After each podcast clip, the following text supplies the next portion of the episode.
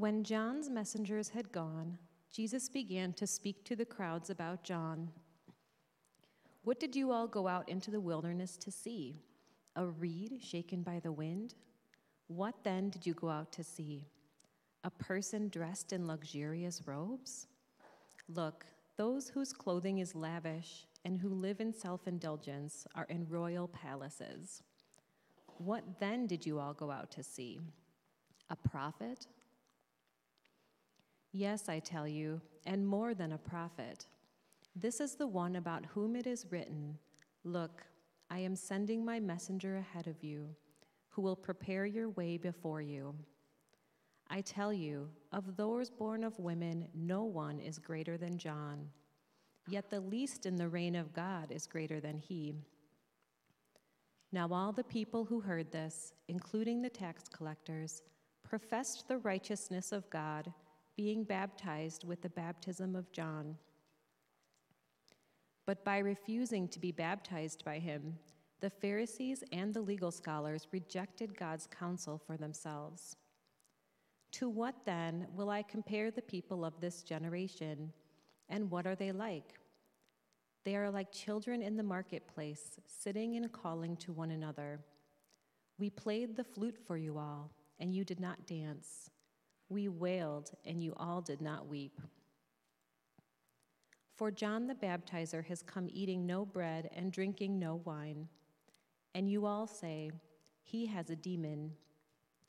The Son of Woman has come eating and drinking, and you all say, Look, a glutton and a drunkard, a friend of tax collectors and sinners. Yet wisdom is vindicated by all her children. Luke 7 24 through 35.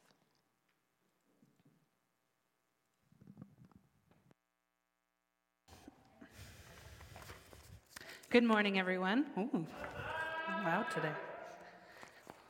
My name is Jonah. My pronouns are they, them, theirs, and I'm your lead pastor here at Zao. I love, uh, I love that we do a secular song before the sermon after passing of the peace, and it's always interesting to me, like how that sets things up. Um, but also what kind of hidden messages are in there that we don't know about because we haven't read the scripture yet. But today's scripture, at some level, is about tone policing. And that is this beautiful tone policing anthem, right? You don't own me. You can't tell me what to say or what to do. Let me be myself. That's all I ask. That's all I ask. And here in the, today's scripture, we have this passage that I think often goes um, sort of overlooked. Anytime there's a, a very specific cultural reference that Jesus is making in the Gospels, it's easy for us to kind of gloss over it, right? Because it doesn't mean anything to us. So when Jesus says, What am I to say about this generation? They're like children in the marketplace saying to one another, We played the flute for you all, and you did not dance. We wailed, and you didn't weep. And so we're sort of like, Weird. Moving on, right? But that's because we don't have a cultural reference for what that means. And interestingly, um, this is Jesus making reference to uh, Aesop's fable. There's a fable that came a few hundred years before Jesus, so it was culturally known. So it would be, you know, like me referencing up here the tortoise and the hare, for instance. And you would all instantly know what I was talking about. But this fable is about uh, this mythology that Jesus is building on in his culture. It's about the disconnect, the disconnect between people in positions of power. In Aesop's fable, it's a fisherman and the fish that he's trying to catch, and the people who are, who are being dominated by that power. Because those in power are saying, hey, when I'm happy, you should be happy. And when I'm mad, you should be mad. And for some reason, this doesn't always match up. And that seems to be a you problem, right? So here, Jesus is identifying that the people in power that aren't satisfied with John's asceticism, John comes in eating no bread, drinking no wine, fasting, connecting to God through you know, minimalism and reflection, really being connected to, to, uh, to calling out sin, right? John the Baptist ultimately beheaded for calling out the sin of people in power. And they're like, oh no, he has a demon. And then Jesus comes along, drinking and dancing and feasting and partying with people, and they're like, oh no, oh no, Jesus, that's all wrong too. And so you see this kind of tone policing from people in power saying, you're not doing it right. You're not doing it right. You're supposed to dance when we play the flute. You're supposed to weep when we wail.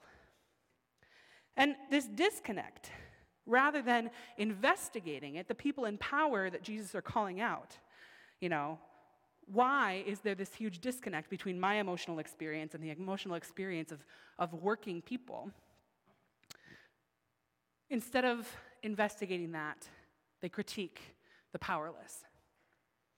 So when people in power tone police, they're asking you to have an emotional experience resonant with them.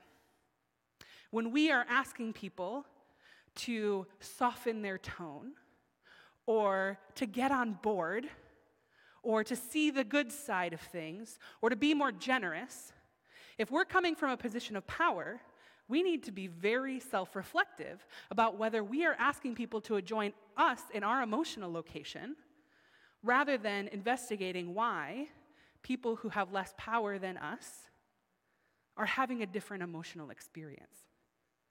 But in a world of hierarchy and domination, often what feels good to the people in power causes immeasurable harm to those oppressed. And sometimes what feels devastating to those in power creates opportunity and hope and joy for those seeking freedom from oppression. Now, there have been a number of studies that demonstrate that the more power a person has in any measurable capacity, the less empathy they are likely to have. There is a direct and measurable inverse relationship between power and empathy. Stanford University psychology professor Jamil Zaki says that the less we need people, the less likely we are to have empathy. This feels really telling because God's creation from day one, from Genesis 1, is a system of, it's an ecosystem and it's a system of interdependence. That is the design. We've been asked to steward. But ultimately, the whole system is interdependent.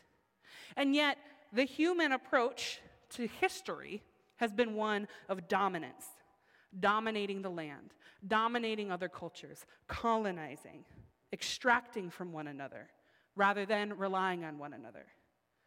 And no one knows this better than the people from whom all that power has been extracted. Now, that's a very different emotional experience. None of it's great. Spoilers, this doesn't work awesome for anyone. It is not emotionally healthy. It is not spiritually whole to be a colonizer, to be an oppressor, to be in a power, in a place of domination. But it's a lot easier to pretend from that vantage point, to pretend that you don't actually need anyone, because your survival no longer depends on the love, compassion, generosity, and connection to other people.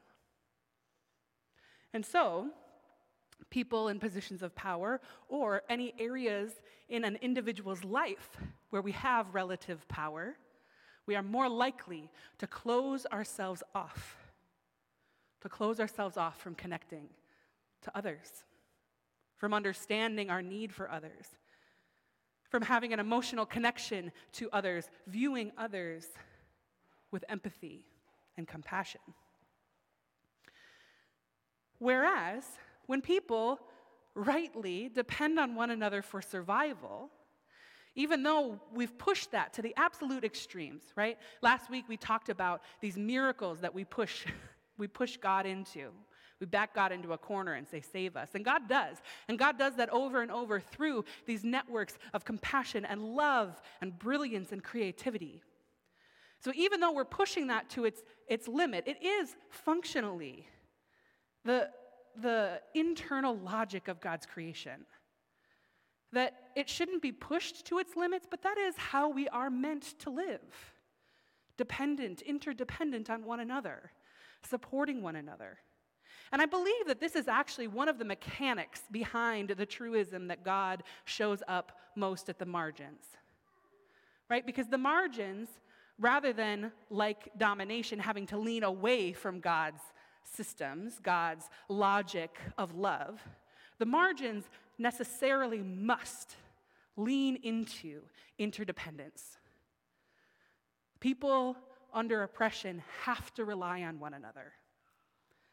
And Zaki says this is why you see people in less privileged settings, people who are oppressed, much more skilled at empathy. But there's another dynamic here, right? Because why? Why is it that people in power don't want to connect to that natural God given empathy? What is it that we shut off in ourselves when we are in a position of power? Well, Zaki says that people with a lot of power are less inclined to focus on others with less power because in doing that, they might have to realize that they are materially benefiting from those systems that harm people. This is the conversation we have constantly about white supremacy, right? That it is, it is emotionally difficult for white folks to cop to our material benefits from systems that, that harm and degrade and dehumanize others. And this carries across all kinds of privilege, all kinds of privilege. Zaki says, when, we, when someone feels that they are the culprit of harm for somebody else, it's a threat to them. We want to view ourselves as good people. And when you're forced to see yourself as a perpetrator or as part of a group of perpetrators, that damages your ability to continue seeing yourself as good. Now, we know that we have goodness inherent in us. We know that God has gifted us with God's own image, which tells me that we are eternally capable of empathy and that we are not beyond the ability to connect with one another and to repair harm. But it is much easier in the short term to shut oneself off from those extremely difficult emotions than to actually feel the pain, not only the guilt of being implicated, but the actual pain caused to other people by our power or by the power inherent in the systems that we benefit from. And that reckoning, that coming to terms with the pain of others, this is the core logic of empathy. Now, we see how power rejects empathy and power rejects humanity at lots of different levels. I experienced this on kind of a interpersonal level, this kind of day in day out coping level in the most extreme way in my life when I was uh, incarcerated. So I spent a few months in federal prison. Um, I went because I had engaged in some civil disobedience around um, peace efforts and interrupting military machines. But I, you know, if I had been a different person, if I had had less privilege, I might very well have gone to prison for different reasons earlier in my life. And when I went, I, there were a lot of people, a lot of people of sharing the privilege that I had who were very scared for me to go to prison. And they would say, Aren't you scared of the other inmates? And I knew a bit before I went into prison. Shocker, I became an abolitionist in prison. so I, I wasn't totally there yet before I went in. But I was like, you know what? We're just to find out. I'm to be open to people. I have no idea. And when I got there, I experienced this dynamic immediately. I felt absolutely, utterly dehumanized, devalued. I felt like the gum on the bottom of the shoe of everyone working for the prison, all the guards, all the people doing intake. I felt like trash to them. And then when I got there, there was a whole welcoming crew of other inmates who had never met me before. They just knew that someone was coming in that day. They had provided uh, like, a, like a gift basket. you know, it was stuff like the not terrible flip flops that you could buy for extra on commissary and a toothbrush, which the prison had not provided to me, right? So, like, they were welcoming me and checking in on me and taking care of me. They didn't even know me. And that dynamic continued for the next two months. When my grandfather died while I was incarcerated, it was the inmates who were there for me who felt that pain of separation from loved ones. And it was the guards screaming in my face to get back to work. I experienced that disconnect, that dehumanizing. And again, studies show this is self protective. The guards, the warden, like all those folks implicated in dehumanizing all of the inmates in that system were protecting themselves from that feeling of, oh man, maybe putting people in cages and treating like the, them like animals and getting paid for it is like a bad way to survive. Right? So, protecting themselves. This is taken to its most logical extreme in other studies that demonstrate this dynamic related to the death penalty. So, people are uh, people implicated in systems of the carceral state are always likely to dehumanize prisoners, but people are most likely to dehumanize prisoners that have been sentenced to death, and the level to which they demonstrate dehumanization is directly correlated to how involved they will be or are in the prisoner's death. Right? It is a self protective mechanism. And it happens on this interpersonal level. Well, that person, that's, that's not a man, that's a monster, right? That's the, that's the internal off valve to empathy that someone has to engage in order to take the life of another person. And our, our systems, our social narratives have been built around this. In another set of studies, psychologists talked to American white folks about Native American genocide at the hands of colonizing white folks. And after having these conversations, right? They weren't even introducing any new information, but they are bringing up this memory, this collective memory of genocide. And afterward, there was a measurable effect that the white subjects tended to dehumanize Native Americans and express views that indicated that Native peoples were less capable of experiencing a full range of human emotion. When we talk about generational trauma, we're not just talking about individual stuff, right? We're talking about these patterns that are inscribed and reinscribed. And in some ways, if we want to take the most generous possible view of this, this is a survival strategy, right?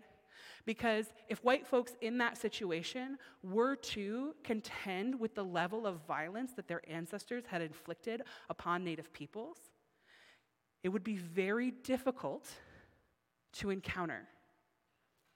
Very difficult. Not as difficult as being native. And certainly, like we talk about with emotions all the time, right? This is the same thing as any other difficult emotion that we hold in our bodies. It's like being in a tunnel. And we can hunker down and shield ourselves for as long as we want, but we're not going to get any movement that way. The only way through a difficult emotion, a difficult process, is to engage it to look it head on, to face it, and in this case, face it collectively. We can only move on to healing, to prepare, to reparations, when we can shift our social narratives from protective armor back towards empathy, which means encountering the excruciating pain that human beings have experienced through systems of oppression and domination and genocide. Now, we do this all the time the dehumanizing, the cutting off of empathy, and it's not always as fancy or as flashy as death penalty. You know, and, and these like major threads of white supremacy. Sometimes it's actually a lot more subtle. At a systemic level, folks have been talking um, on TikTok lately about some of the dynamics around low wage work. That the requirements for uniforms, for having, um, not having fantasy colored hair, for not having visible tattoos or piercings, that these restrictions are most common in low level service work. And scholars are saying, like, oh yeah, we knew that. we knew that, and here's why it's about social control. Because the person behind the cash, the cash register at McDonald's is not supposed to be a human being with artistic, artistic expression or individual personality. They're supposed to be a machine that has the logical capabilities of a human. And so, social control is requiring that we dehumanize one another so that we can treat one another not as the person in front of me who is a part of my community and, and offering something to me that requires something, an emotional presence, we would really prefer that that person keep their uniform on and stick to their script. And again, this is not something, you know, all of these things are bigger than any individual person, right? So I don't I don't say this to be like, and this is your specific, you know, like it is a, a project, it is a sin, it is a rupture in our community that we inherited, that we uphold every day. And the antidote is empathy. The antidote to this disconnect is actually to intentionally connect to one another. The antidote is the gospel mandate, which says, Love God and love your neighbor as yourself. We have to, we are called to, as people following Jesus, we are called to rehumanize ourselves and one another.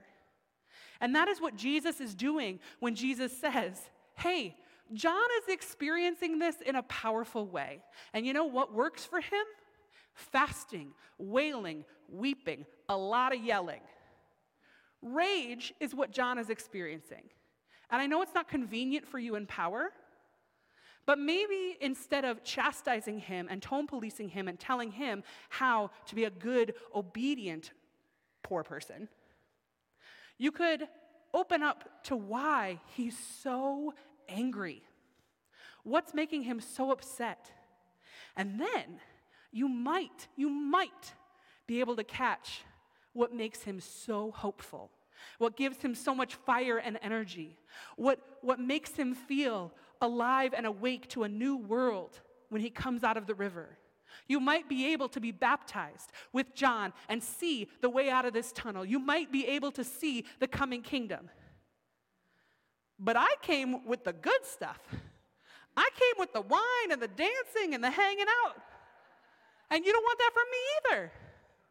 You don't want that from me either because that's not me being a good, obedient, socially controlled person either.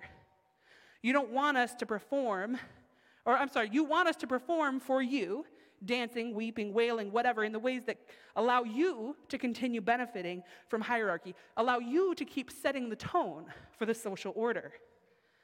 And so, when Jesus comes in and feasts and parties, it flies in the face of religious social control that says your only joy is in obedience to social or religious order.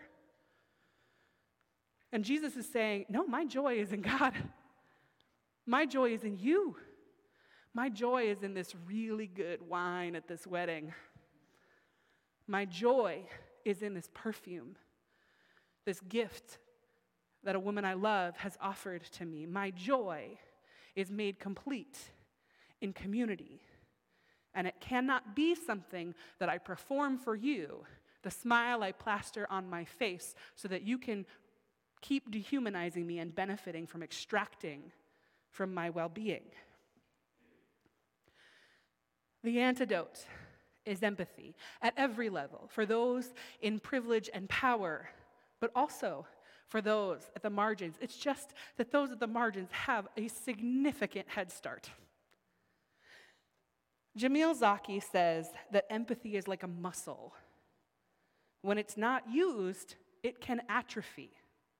We think of empathy as being something inherent, right? Oh, so and so is such an empathetic person. Oh, so and so just, you know, they just have a hard time connecting with people. Empathy is a skill, it's a muscle.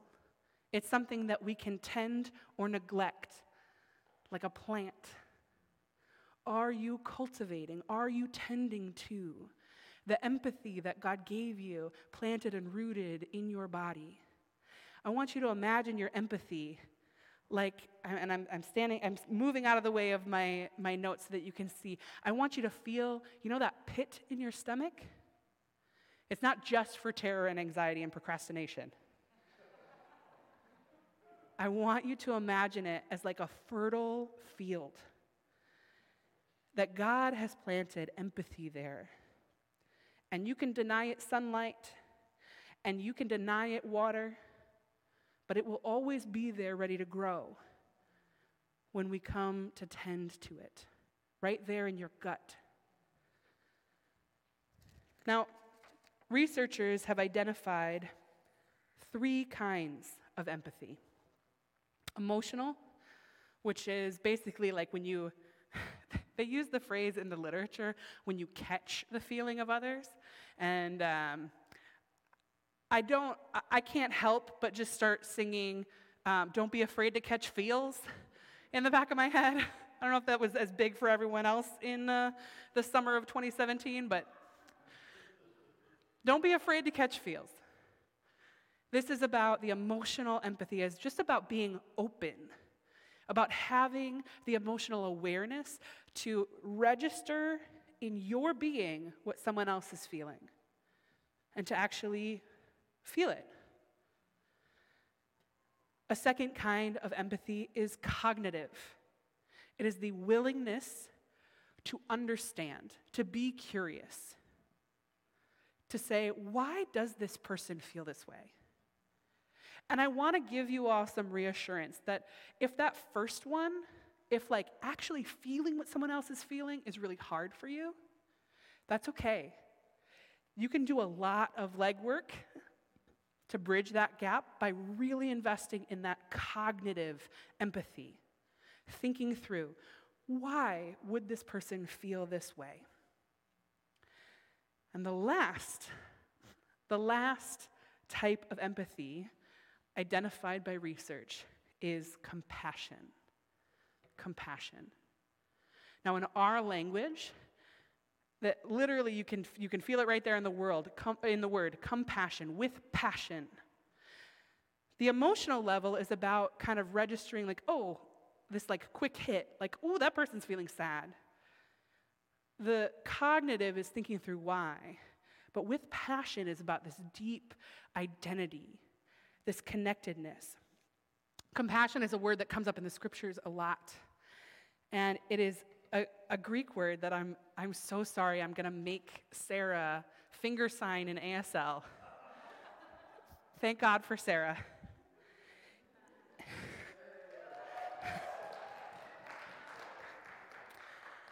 The Greek word is splanchnizomai. splanchnizomai.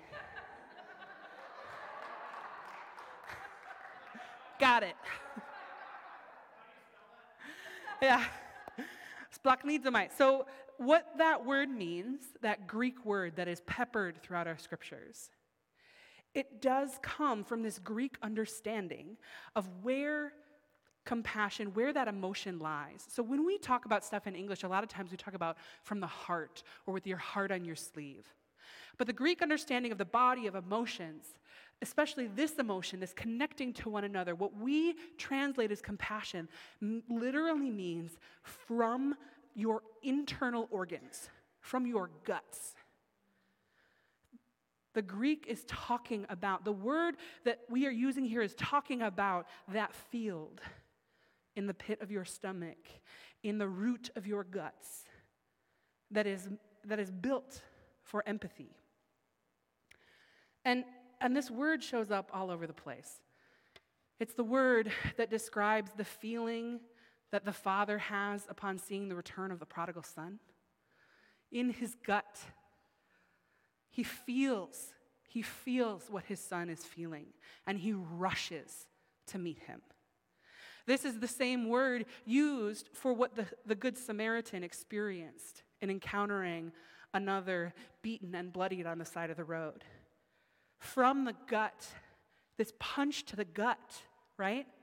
That says, I am connected to you and I have to do something about it. It's a word that is used so often describing Jesus' feelings towards people. This is how Jesus feels towards us with compassion. It comes up over and over again when people are sick, when people are hungry, when Jesus encounters women, when Jesus is describing God's relationship to people who are in debt slavery. And in all of those cases, Jesus is intervening. So, this is not an academic or a removed or a wow, look at what's happening over there. This is the kind of emotional connection that is so deep and so personal that it requires action. We are moved to act from our compassion. We are propelled by that knowing in our gut that something is wrong that must be made right. God's compassion for God's people is part of God's image that we were given, planted in our bodies to know when something is not right when someone is hurting and we are called to do something about it. This is the nature of solidarity. This is solidarity, is compassion that propels action, that moves us through that tunnel, pulls down our shields, reconnects us to empathy, and gives us the strength to act to set things right, to usher in the kingdom. Now, this is hard. This is really hard. It's especially hard when we are implicated in, in some of these problems, but we have scriptural descriptions of that as well. One of the uses of this word, this compassion that moves someone to act, it describes the reaction of Pharaoh's daughter discovering baby Moses in a basket in the reeds. She was moved with compassion. She said, This must be one of the Hebrews' children. Now, it was her dad who had ordered the murder of every one of those children. Moses was only alive because he had escaped the systems put in place, not by, by her like distant ancestors, but like by her dad. She was benefiting from this. She was Pharaoh's daughter. And I don't know what the conversations were like at the dinner table when Pharaoh found out what she had done. But she was moved with compassion. And so she intervened and she saved his life. She actually brought him unknowingly back to his own mother and then raised him in Pharaoh's home when he was old enough. So we have these examples from places of privilege of what it takes to confront the people in our lives, the systems in our lives. Now, did Pharaoh's daughter do enough? No. right? Pharaoh's daughter moved with what she had in that moment. Was that action enough alone to free God's people from slavery? No. But it sure was an important part of what God was doing.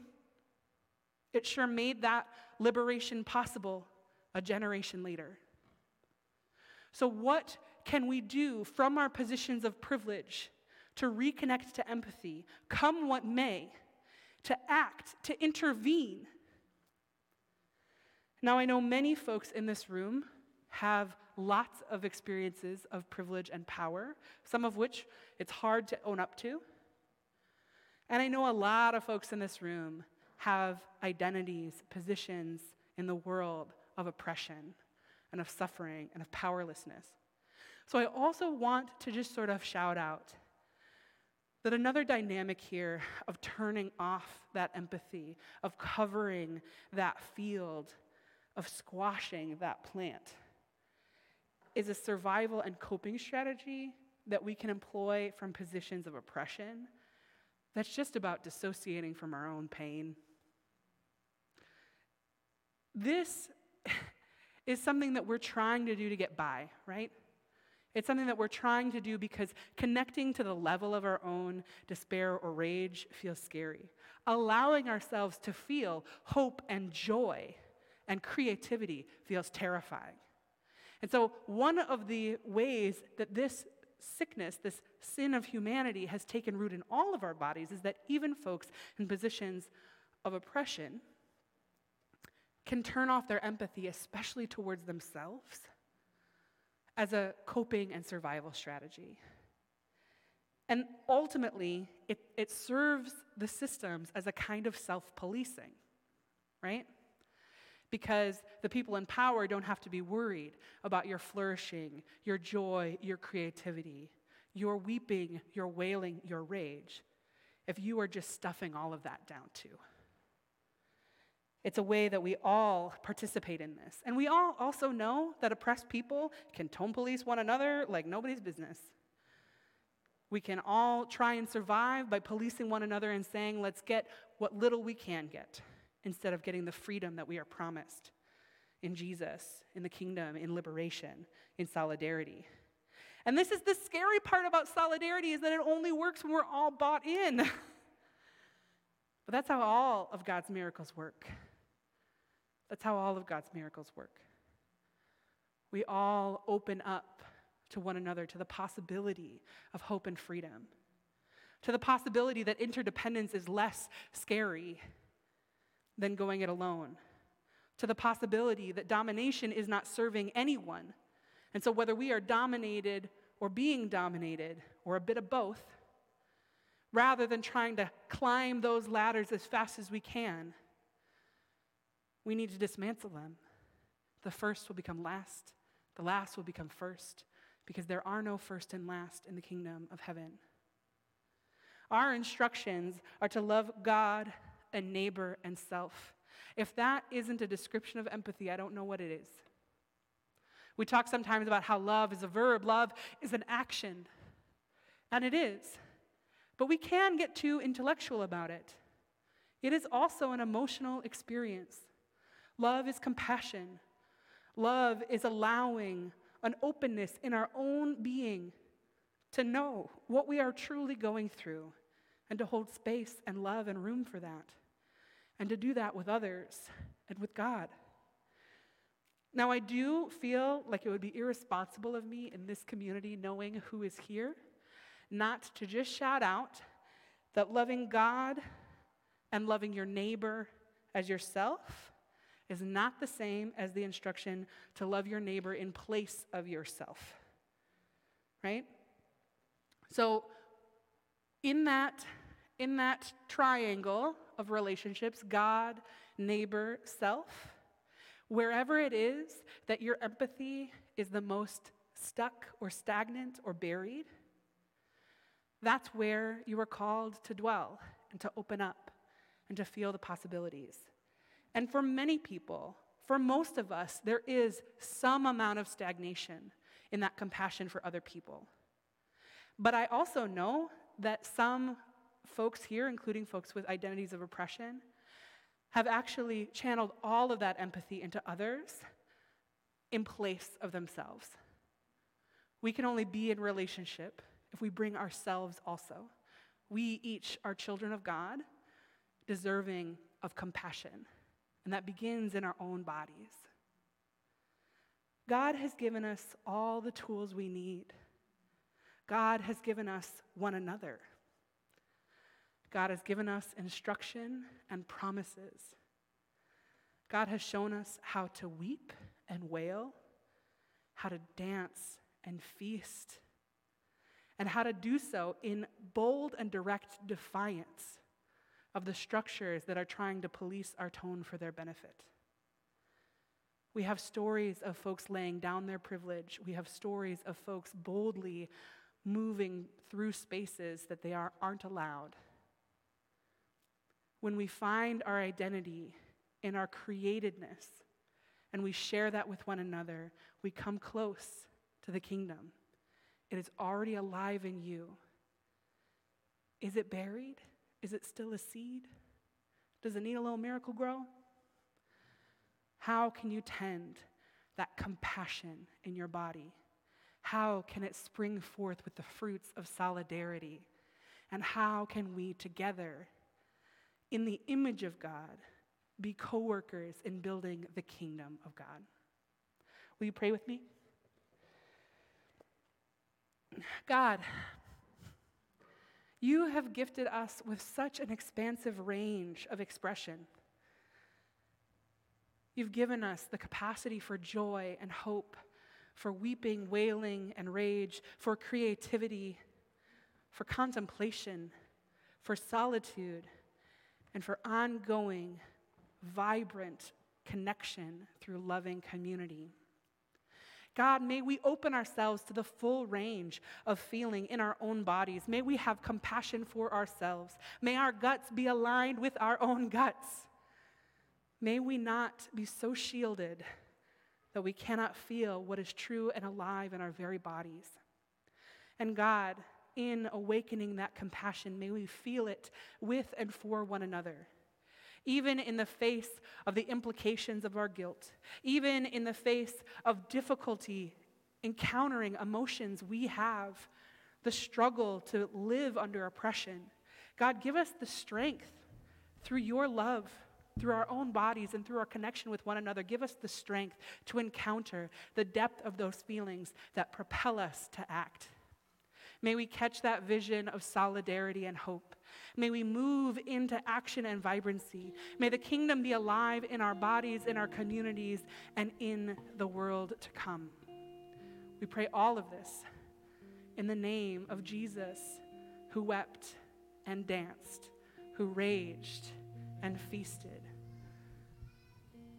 God, you are good. May we see your goodness come alive in us, here, now and always. Amen.